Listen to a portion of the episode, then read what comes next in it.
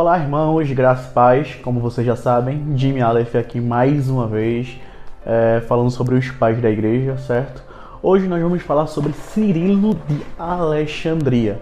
Como já comentado em outro momento, né, por haver outros pais que foi dessa cidade, Alexandria é uma cidade que fica no Egito, né, uma cidade egípcia. É, hoje Alexandria não é uma, a, a, cidade mais importante do Egito, a cidade hoje, a capital do Egito hoje é o Cairo, mas é uma cidade que tem uma grande importância histórica, principalmente para o cristianismo. É, como eu comentei em outros momentos, foi lá que foi traduzida a versão Vulgata da Bíblia, né? é, entre a, a, versão, perdão, Septuaginta da Bíblia, é, entre outros tantos pais da igreja, né, que é, são advindos dessa cidade, né, que eu já comentei aqui e nós já tratamos sobre isso, certo? E hoje nós vamos falar sobre Cirilo de Alexandria, da cidade do Egípcio, do Egito, né, um egípcio, assim como outros pais que eu já comentei, colocando em relevo outra vez aquela questão do é, não existe teologia africana, existe uma teologia cristã, né? Visto que muitos dos pais da igreja, poderia dizer que até os principais, né, é, os principais defensores da, da, da, cristologia que hoje é posta em prática pelo cristianismo são pais egípcios. Né? Então, assim, não existe essa história de teologia africana. Existe teologia cristã que vai abarcar todos os povos, todas as raças e todas as línguas. Foi um homem que nasceu no ano 375 e morreu no ano de 444 depois de Cristo. É, ele é um pai da igreja, tanto é que na igreja católica ele é considerado um doutor da igreja, né? Ele é um dos principais pais da igreja e um dos grandes defensores da, da, das doutrinas que nós acreditamos hoje, defendemos hoje.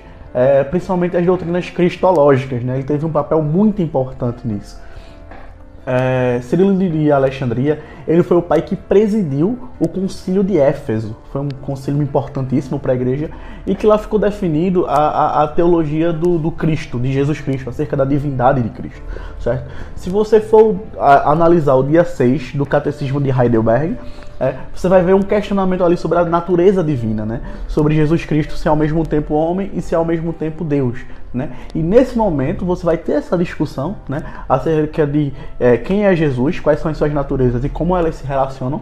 E o primeiro homem a responder essa questão foi Nestoriano, a se propor a responder essa questão foi Nestoriano. Né? Nestoriano ele vai dizer que a primeira coisa que ele vai botar em voga é a questão de um título que era muito utilizado na igreja cristã e até hoje ele é defendido, embora haja uma controvérsia no meio protestante acerca desse título. Né? Muitos, muitos protestantes desconheçam a importância dessa ideia, de a ideia do Theotokos, né? É, de Maria Theotokos, Maria Mãe de Deus.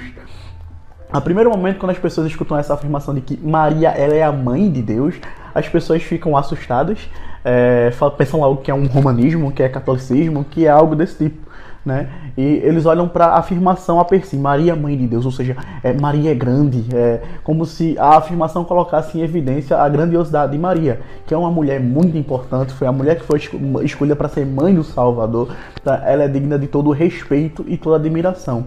Mas nesse caso, o objetivo da afirmação não é pôr em relevo Maria, mas pôr em relevo a divindade de Cristo ainda no ventre de Maria. E é o que foi imposto, o que foi posto em xeque por Nestor e pelos Nestor, por Nestoriano e pelos nestorianos, certo? Pelos seguidores dessa doutrina nestoriana. É, como eu disse, Cirilo de Alexandria, ele foi o presidente do concílio de Alexandre, do concílio de Éfeso, e no concílio de Éfeso é, foi onde foi tratado a questão das doutrinas nestorianas. Vale lembrar que Nestoriano, ele foi um bispo da, da cidade, né? É, eu esqueci o nome da cidade, me perdoem, mas era a capital do Império Oriental, Teodósio II. É, ele era o bispo da cidade e ele fez umas proposições dizendo que Maria ela não era a mãe de Deus, mas sim e apenas a mãe de Cristo e posteriormente é, Cristo é, teria se tornado Deus, né? Ele meio que faz uma divisão que é um pouco assim complexo de se explicar em termos simples, mas como eu já disse em outros momentos, o objetivo aqui é estritamente uma exposição histórica e não filosófica e teológica do tema, certo? Mas assim, o que ele faz é uma divisão de Cristo. Ele vai meio que dizer que Cristo ele tem duas naturezas que vivem separadamente o Jesus Cristo humano e o Jesus Cristo Deus. Né? Então ele vai dizer que Jesus Cristo, que Maria é a mãe de Cristo e que no ventre de, de Maria Jesus não era Deus, né? ele era apenas o, o, Messias, ele era apenas o Cristo. Tanto é que ele vai usar esse, termo, esse novo termo, né? Maria, mãe de Cristo. Então assim, é, é um termo, é uma afirmação que vai colocar em xeque a natureza de Cristo, certo?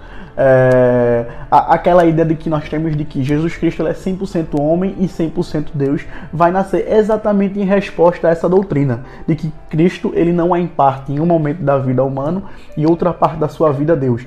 Ele durante toda a sua vida é 100% homem e 100% Deus, certo? Então por isso nós temos a importância da afirmação de que Maria é mãe de Deus. Não para pôr em relevo Maria, né? embora ela tenha sua grande importância para o cristianismo, mas para pôr em relevo a, a a divindade de Cristo ainda no ventre. A ideia de que Cristo era 100% homem, 100% Deus.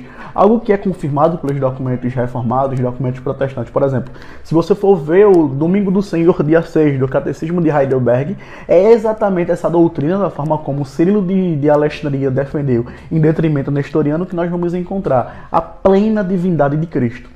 Então, esse é o, é o papel de Cirilo de, de, de Alexandria, volta e eu penso Cirilo de Jerusalém, porque existe outro pai da igreja com esse nome que eu já trouxe em outro momento. Mas esse é assim a grande contribuição de Cirilo de Alexandria para a história do cristianismo, para a teologia cristã e, e para nós, né? A, essa concepção de que Cristo ele foi em toda a sua vida Deus e que Maria foi sim mãe de Deus. E isso não é, torna Maria uma deusa, pelo contrário, ela continua sendo humana, continua sendo uma pecadora, assim como ela diz lá em Mateus, mas em seu ventre havia um Deus, e esse é o grande milagre da história cristã. É a Maria, mãe de Deus, de um homem que foi 100% homem e 100% Deus em seu ventre, de um Deus do homem que é, é uma doutrina assim que é basilar para o cristianismo, né? É, é, o que é respondido lá no catecismo de Westminster, né? Que um homem ele não suportaria a ira de Deus, consequentemente seria necessário que ele fosse também Deus para suportar a, a, ira de Deus e ao mesmo tempo fosse homem para que pudesse pagar pelos pecados dos outros homens. Então nós vemos né, nessa participação do estilo de Alexandria, essa grande participação, a defesa dessa doutrina da, da divindade plena de Cristo e a manutenção da, desse pensamento para o resto da história da igreja até os dias de hoje. Então, essa é a minha contribuição hoje, queridos irmãos. E com isso eu me despeço da série Os Pais da Igreja. Hoje é a minha última participação.